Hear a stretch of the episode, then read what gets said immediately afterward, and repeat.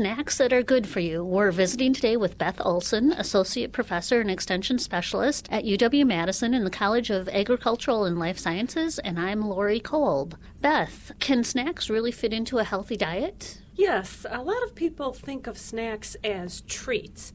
And they can be treats, but those treats can also be healthy treats. They can help in our diet by helping us get some foods or some nutrients that we're lacking. What types of food make good, healthy snacks? Well, an excellent choice is always fruits and vegetables. Hardly anybody gets enough fruits and vegetables in their diet. So that's generally a very healthy, often tasty, and convenient way to get foods in that we're missing, as well as nutrients. Fruits and vegetables are high in some nutrients that we are lacking in our diets, like dietary fiber, and sometimes people don't get enough vitamin A or vitamin C, and they can get that from fruits and vegetables. Some good examples of fruits and vegetables that would be handy are things that you can hold in your hand and snack on, things like apples or peaches or grapes. Or one can do a little bit of preparation and take your snack along with you, say to work or to school, and have things like baby carrots or red pepper slices or snap peas or other tasty fruits and vegetables.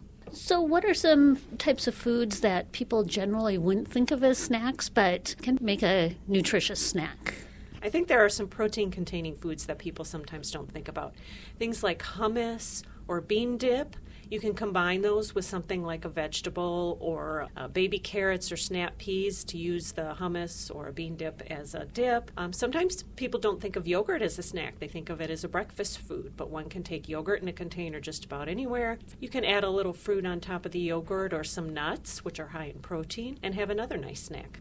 Another food sometimes people don't think of as a snack is popcorn, and it is National Popcorn Month. So, as long as you don't load the popcorn up with too much butter and salt, one can consider other little spices to sprinkle over the top, or just a little bit of grated Parmesan cheese, or just have it plain. It's a wonderful whole grain snack, high in fiber. What's important to consider when choosing a snack? It's important to consider where you're going to be consuming that snack. If you're going to be taking it to work or to school and it needs refrigeration, you'd need to think about that.